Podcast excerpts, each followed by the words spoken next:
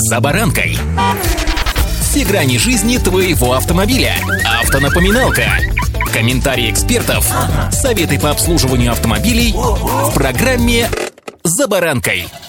Выражение «заплати налоги и живи спокойно» слышали все. Ну, казалось бы, все просто, но не тут-то было. Особенно, если это касается налога на добавленную стоимость. Подчас он столько раз, что называется, зашит стоимость товара на полке магазина, что невольно задаешься вопросом, а сколько же он будет стоить, убери все вот эти налоги. С вами «За баранкой» Александр Карпов. Здравствуйте. Автомобильные факты.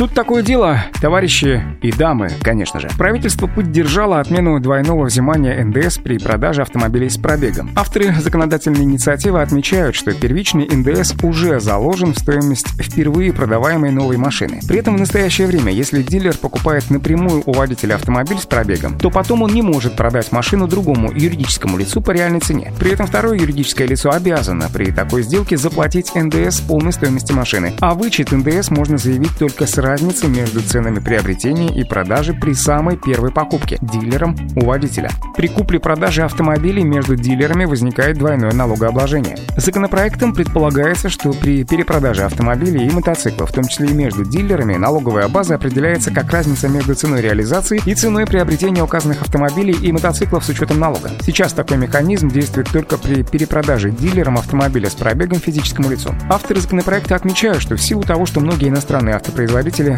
привычные нам, сокращают или прекращают свои поставки новых автомобилей и запчастей на рынок России, прогнозируется существенное сокращение рынка продаж новых машин. Единственный рынок продаж автомобилей, которого международные санкции коснутся наименьшим образом, это рынок продаж автомобилей с пробегом.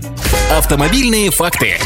Зачастую при первоначальном приобретении автомобиля автовладелец рассматривает его как средство платежа при последующей покупке автомобиля с пробегом. При этом рынок продаж автомобилей с пробегом из-за проблемы двойного взимания НДС прозрачен только процентов на 15-17. Причем этот процент участия официальных дилеров на рынке. Эта проблема вынуждает автомобильных дилеров уходить со вторичного рынка продаж автомобилей в связи с отсутствием экономической целесообразности, либо использовать схемы с посредником, физическим лицом, что влияет на собираемость налога на добавленную стоимость и пополняемость бюджета говорится в пояснительной записке. Таким образом, после принятия предлагаемых изменений ожидается рост доли дилеров до 30-35%, а также появление дополнительных налоговых отчислений. В настоящее время существует огромная потребность межрегионального распределения машин, связанная с разным уровнем спроса и разными ценами в различных регионах. Дополнительным преимуществом продаж автомобилей по схеме трейд-ин через официальных дилеров является еще и приведение машин в соответствии с экологическими нормами и нормами безопасности, так как дилеры проводят обязательное техническое обслуживание обслуживание и предпродажную подготовку при перепродаже. Также своевременное техническое обслуживание повышает и безопасность на дорогах. В общем и целом нововведение интересное. Теперь остается только дождаться, как же оно на самом деле будет работать. Удачи!